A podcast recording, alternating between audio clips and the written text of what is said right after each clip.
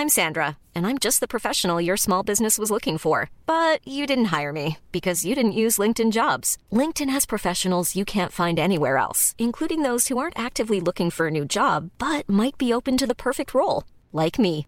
In a given month, over 70% of LinkedIn users don't visit other leading job sites. So if you're not looking on LinkedIn, you'll miss out on great candidates like Sandra. Start hiring professionals like a professional. Post your free job on linkedin.com/people today.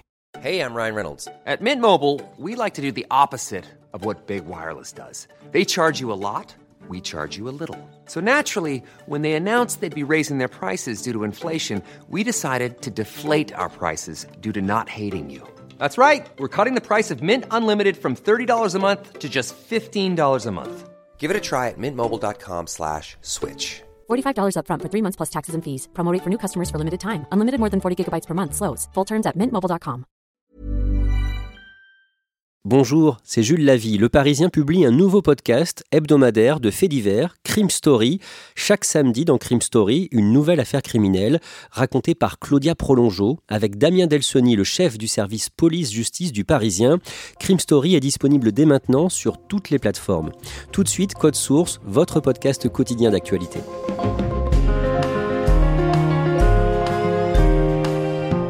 Johnny Hallyday est mort il y a 5 ans, le 5 décembre 2017. Mais le chanteur est encore dans l'actualité avec une exposition qui lui est consacrée à Bruxelles et dont le Parisien a parlé le 19 décembre. Code Source avait déjà raconté la guerre familiale autour de son héritage, mais aujourd'hui nous avons voulu retracer sa vie, son parcours, pour essayer de comprendre comment Johnny est devenu un mythe. Récit d'Emmanuel Marolles, chef du service culture du Parisien, épisode 1 sur 2.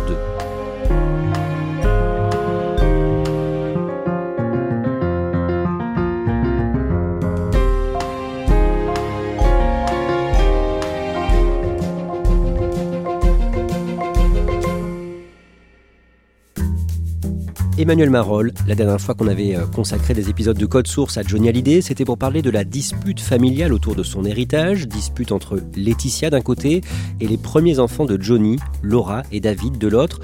On en est où C'est réglé? Oui, c'est réglé depuis juillet 2020, après deux ans de procédure juridique.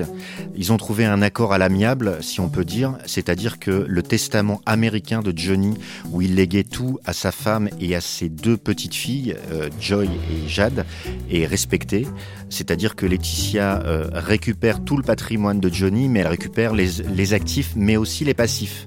Il y avait un patrimoine musical et financier important, mais il y avait aussi des dettes fiscales qui étaient très très importantes. Il y avait quelque chose comme 34 millions d'euros à payer, et il se trouve que bah, Laetitia récupère aussi ses dettes, et que Laura, elle, euh, récupère un, droit sur la chanson qui porte son nom qui était sorti dans les années 80, et puis David euh, des droits sur l'album qu'il a réalisé et qu'il a composé pour son père, qui s'appelle 100%, et quelques chansons aussi d'un autre album qui s'appelle Cadillac.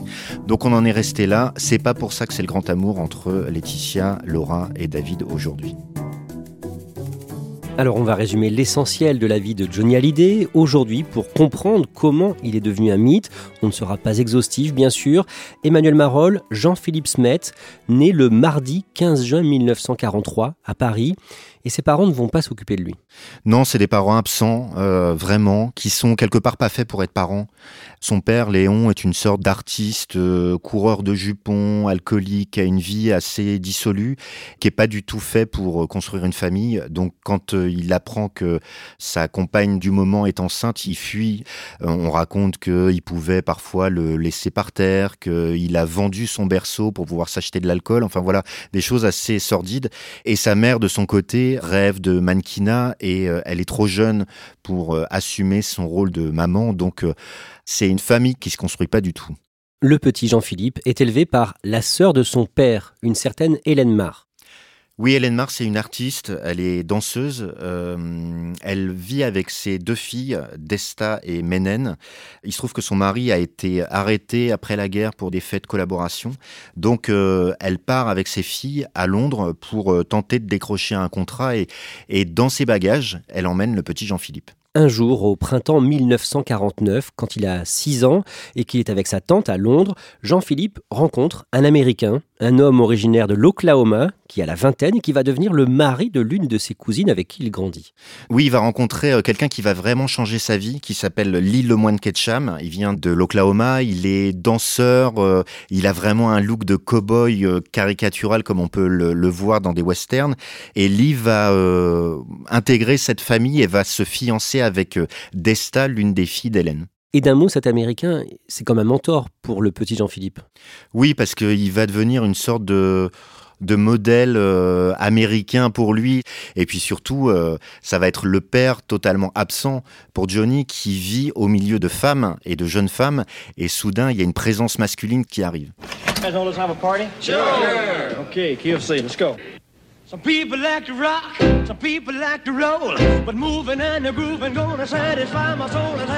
C'est au cinéma en 1957, quand il a 14 ans, que Jean-Philippe découvre le rock. Oui, il découvre à travers un, film euh, qui s'appelle Loving You, dans lequel joue Elvis Presley. Et en fait, il prend un choc musical. Il découvre ce personnage qui est assez incroyable avec euh, son déhanchement mythique et cette musique qui le bouleverse. Et il se dit à ce moment-là, je veux faire la même chose. C'est-à-dire qu'il commence à euh, se regarder dans la glace, à essayer de reprendre les mêmes gestes que Elvis, ce fameux déhanché. Et donc il se dit, moi aussi, je veux faire du rock et je veux être un rocker, mais en France. Jean-Philippe veut donc se mettre au rock avec Lee Ketcham et sa tante. Il trouve le surnom de Hallyday, contraction de Holidays, les vacances, et de Halliday, le nom du médecin de famille. Emmanuel Marol, comment Johnny Hallyday essaie de percer Petit à petit, il fréquente le Golf Drouot, qui est un lieu mythique où il y a pas mal de musique et de jeunes musiciens. Il va aussi euh, fréquenter des clubs avec ses potes du Square de la Trinité, qui s'appellent euh, à l'époque Jacques Dutronc et Claude Moine, qui va devenir Eddie Mitchell. Tous ces jeunes gens essaient de faire de la musique tant bien que mal, et euh, Johnny frappe à la porte de pas mal de clubs parisiens et se fait jeter. Il se fait même siffler un jour où il fait une petite première partie avant le spectacle de sa tante et de ses nièces. Et il finit par faire une émission de radio qui s'appelle Paris Cocktail, où il chante une chanson qui s'appelle Viens faire une partie. Et euh, il y a des auteurs-compositeurs qui sont là et qui sont assez enthousiasmés par sa prestation et qui en parlent au patron de la maison de disques Vogue à l'époque, qui lui signe un premier contrat pour une première chanson. Le 18 avril 1960, à l'âge de 17 ans, Johnny Hallyday fait sa première télé dans l'émission L'école des vedettes sur la RTF on voit un, jeune homme qui est un bébé, quoi, vraiment. Il a une chemise rayée, il a une coiffure un peu comme une petite banane rockabilly. C'est euh, Lynn Renault qui euh, est présentée comme sa marraine de spectacle, qui essaie de lui faire dire quelques mots.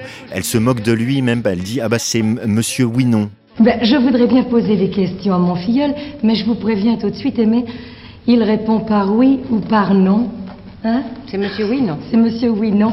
Et je crois qu'on doit ça à la timidité de ses 17 ans. Et alors, ce qui est assez curieux, c'est qu'elle le présente comme un Américain. Pourquoi s'appelle-t-il Johnny Hallyday Il s'appelle Johnny Hallyday parce que son père s'appelle Hallyday. C'est tout simple, il fallait y penser. Oui, mais le père est américain, je suppose. Le père est américain et la maman française c'est sa première télé, et elle dit quelque chose comme euh, à vous de savoir s'il a une carrière devant lui ou s'il n'en a pas, parce que c'est le public qui décide. À vous de savoir s'il a une carrière devant lui ou s'il n'en a pas. En tout cas, on lui dit bonne chance.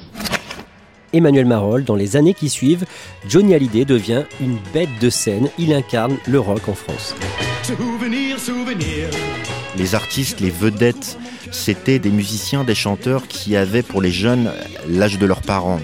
Et soudain, il y a toute cette vague yéyé où des euh, vedettes du moment ont quasiment l'âge de leur public. Il y a des ados ou des très jeunes adultes qui ont 16, 18, 20 ans qui soudain se mettent à écouter de la musique faite par des gens du même âge. Et Johnny, c'est exactement ça. Donc il arrive avec euh, des chansons assez légères, euh, rythmées, insouciantes, comme Souvenir Souvenir, Pour moi la vie va commencer, Retiens la nuit. Retiens jusqu'à la fin du monde.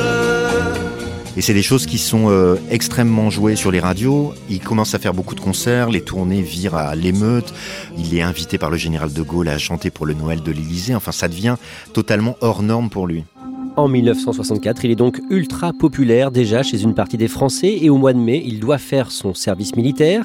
Il est dans une caserne en Allemagne, à Offenburg, et un jour, Emmanuel Marolles, on lui dit qu'il a la visite de son père qu'il n'a pas vu depuis des années.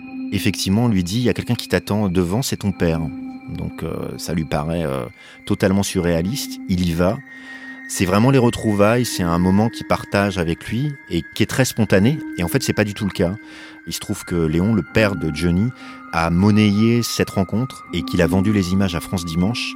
Ces photos vont paraître dans la presse quelques jours plus tard et Johnny va déchanter et pour le coup l'émotion euh, qu'il a pu ressentir lors de ces retrouvailles va tourner au vinaigre. À cette époque, Johnny a 21 ans et il est amoureux d'une autre icône des années yéyé, la plus grande star chez les chanteuses, Sylvie Vartan. Ils se marient tous les deux le 12 avril 1965 à Loconville, dans l'Oise. Des dizaines de reporters, de photographes, de caméramens couvrent l'événement. Oui, alors à l'époque, on parle pas du tout de presse people, euh, de peopleisation des artistes, mais alors on est totalement dedans. C'est-à-dire que le mariage se fait dans un tout petit village, dans l'Oise, parce que Sylvie a acheté un, un manoir avec ses premiers succès. C'est le délire total. Il y, a des, il y a des photographes, des caméramans qui grimpent sur les toits, qui essaient de rentrer dans des maisons pour pouvoir avoir euh, une image, euh, un plan idéal sur eux qui sortent de la mairie. Je crois qu'ils mettent un temps fou à passer de la mairie à l'église. Ça prend des dizaines et des dizaines de minutes alors que c'est un village de 300 habitants. Enfin, c'est totalement surréaliste et quelque part, ça va leur gâcher leur mariage vraiment qui voulait euh, voilà, assez simple. En la mairie de Loconville et dans la plus stricte intimité, Sylvie Georges Vartan, dans une robe d'organdi qu'elle n'a pas cousue point par point, va prendre pour légitime époux Jean-Philippe Léo Smet, plus connu sous le nom de Johnny Hallyday. Actuellement militaire en Allemagne, Jean-Philippe Smet a obtenu une permission spéciale. Johnny et Sylvie vont signer ensemble leur premier contrat. Comme la mairie, l'église s'est révélée beaucoup trop petite pour accueillir les amis du couple et les curieux, amateurs ou professionnels. Monsieur et Madame Smet ont mis presque 20 minutes pour rejoindre leur voiture.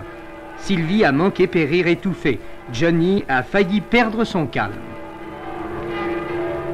Il leur faudra encore beaucoup de patience avant de pouvoir partir pour une destination enfin inconnue.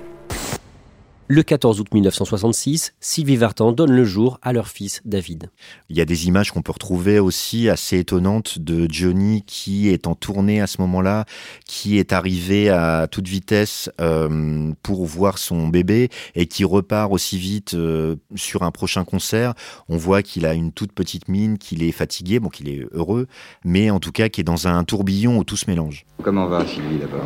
Sylvie va bien, elle est très fatiguée, elle dort pour l'instant, mais elle va bien. Elle a eu un accouchement difficile, je crois, non? Oui, c'est difficile, assez, Césarienne. assez pénible. oui.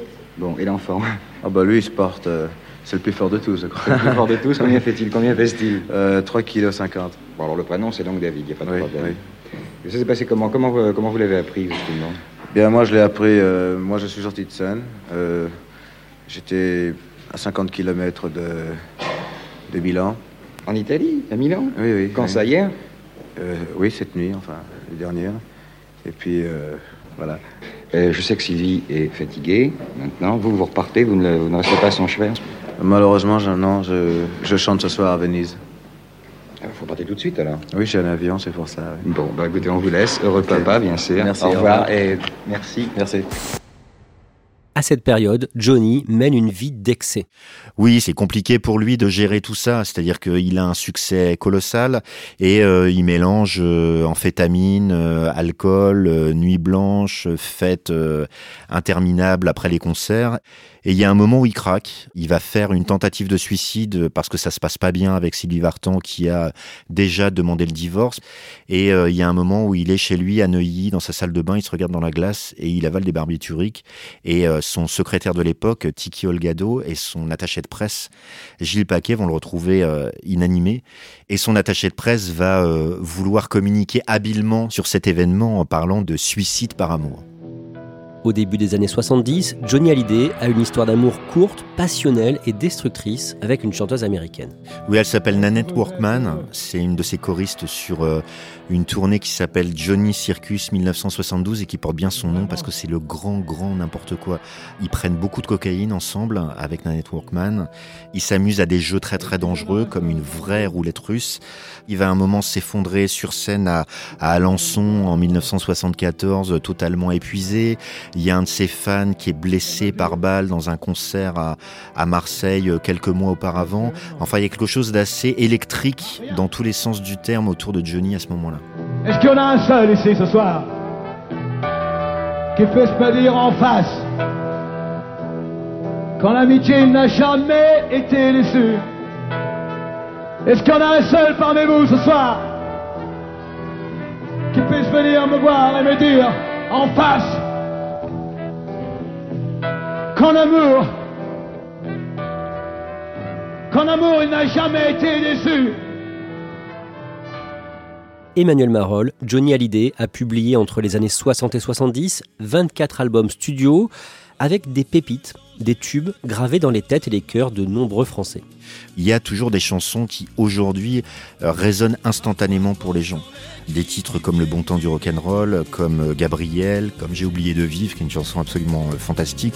À force d'être indien, Hells Angels sous bohème, l'amour dans une main et dans l'autre la haine. J'ai oublié de vivre. J'ai oublié de vivre. Et ces chansons-là, il va les intégrer dans son répertoire et elles le quitteront jamais. Au début des années 1980, la carrière de Johnny patine. Oui, c'est un peu plus compliqué au début des années 80. Les albums euh, passent pas inaperçus, mais, presque. Après, sur scène, là, il se fait vraiment remarquer. Il fait toujours des shows euh, ultra spectaculaires avec des entrées en scène complètement démentes, des motards et des motos sur scène. Il y a un moment un ring de boxe. Enfin voilà, il se passe plein plein de choses entre la fin des années 70 et le début des années 80. Mais effectivement, sur disque, c'est moins enthousiasmant. Au niveau sentimental, en 1982, il rencontre une actrice dont il tombe amoureux, Nathalie Baye. Nathalie Baye, c'est une comédienne qui a fait déjà euh, beaucoup de films, qui a tourné avec François Truffaut, qui est, on va dire, euh, plutôt euh, issue d'un milieu d'intello. Et ils vont se rencontrer dans une émission de télé, les fameuses émissions de Mariti et Gilbert Carpentier, qui ont rythmé les années 70 et le début des années 80. Et souvent, les artistes se mettaient en scène dans ces émissions. Et là, on lui demande de jouer à un moment une séquence où il est détective et quelqu'un doit lui donner la réplique. Et Philippe Labro, journaliste, écrivain, qui a aussi signé des textes pour Johnny Hallyday, souffle au, Carpentier le nom de Nathalie Baye. Johnny et Nathalie Baye se connaissent pas, et en fait, c'est un coup de foudre du côté de Johnny parce qu'il invite tout de suite Nathalie Baye après l'enregistrement de cette émission à dîner. Il vient la chercher en limousine, etc. Et donc, à partir de là, commence une grande histoire d'amour entre eux. Emmanuel Marolles, en 1985, Johnny Hallyday fait appel au chanteur, pianiste et compositeur Michel Berger pour un nouvel album. Oui, et ça, c'est grâce à Nathalie Baye qui a envie de voir Johnny travailler avec d'autres gens, rencontrer d'autres personnes. Ils vont notamment tourner ensemble Détective euh, sous la direction de Jean-Luc Godard. Et euh, Nathalie Baye connaît très très bien France Gall et donc Michel Berger. Et elle souffle le nom de Michel Berger à Johnny en disant Tu devrais le rencontrer, peut-être qu'il y a un truc à faire ensemble. Et ils font un album ensemble qui est vraiment un des classiques du répertoire de Johnny qui s'appelle Rock'n'Roll Attitude. Il y a euh, cette fameuse chanson Quelque chose de Tennessee en hommage à l'écrivain Tennessee Williams. On a tous quelque chose en nous de Tennessee. Cette volonté de prolonger la nuit. Ce désir fou de vivre une autre vie. Ce rêve en nous avec ses mots à lui. Côté cœur, Johnny Hallyday s'est séparé de Nathalie Baye deux ans après la naissance de leur fille, Laura. Et en 1994, à Miami, il tombe amoureux d'une jeune mannequin, lui à la petite cinquantaine, elle la petite vingtaine, et elle s'appelle Laetitia Boudou. Ils ont 32 ans de différence. Ils se rencontrent chez euh, le père de Laetitia, André Boudou, qui est un ami de Johnny. Ils commencent à se fréquenter. Alors, euh, à l'époque, la vie euh, personnelle de Johnny est assez dissolue. il s'est notamment marié, séparé, remarié d'Adeline Blondio en quelques années. On a vu quelques jeunes femmes à ses côtés, mais ça n'a pas duré très très longtemps. Et donc, en voyant arriver la toute jeune Laetitia Boudou, tout le monde se dit, bon, bah, ça va encore durer six mois. Pas du tout. Ça sera euh, la dernière femme de Johnny. Ils vont se marier. Et ce qui est important, c'est que Laetitia a réussi à créer un vrai cocon familial pour Johnny qu'il n'a jamais eu. Il avait eu euh, cette histoire avec Sylvie Vartan euh, et la naissance de David, il y a eu l'histoire avec Nathalie Baye et la naissance de Laura, mais finalement ça n'a pas duré si longtemps que ça. Et là, avec Laetitia, ils arrivent à créer une vraie famille, ils adoptent deux petites filles, Jade et Joy, au Vietnam, et ils resteront ensemble jusqu'au bout.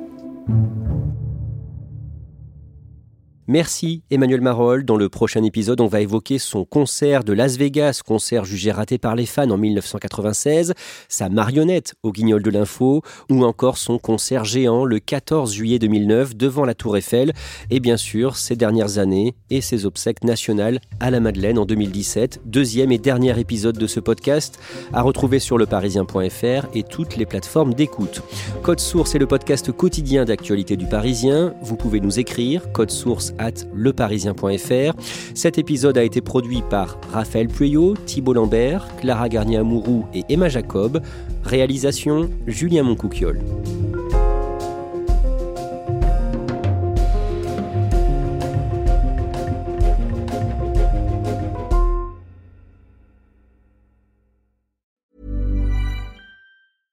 Small details are big surfaces. Tight corners are odd shapes. Flat, rounded, textured, or tall. Whatever your next project, there's a spray paint pattern that's just right. Because Rust new Custom Spray 5 in 1 gives you control with five different spray patterns. So you can tackle nooks, crannies, edges, and curves without worrying about drips, runs, uneven coverage, or anything else. Custom Spray 5 in 1. Only from Rust Mom deserves the best, and there's no better place to shop for Mother's Day than Whole Foods Market. They're your destination for unbeatable savings, from premium gifts to show-stopping flowers and irresistible desserts. Start by saving 33% with Prime on all body care and candles. Then get a 15-stem bunch of tulips for just $9.99 each with Prime. Round out Mom's menu with festive rosé, irresistible berry chantilly cake, and more special treats. Come celebrate Mother's Day at Whole Foods Market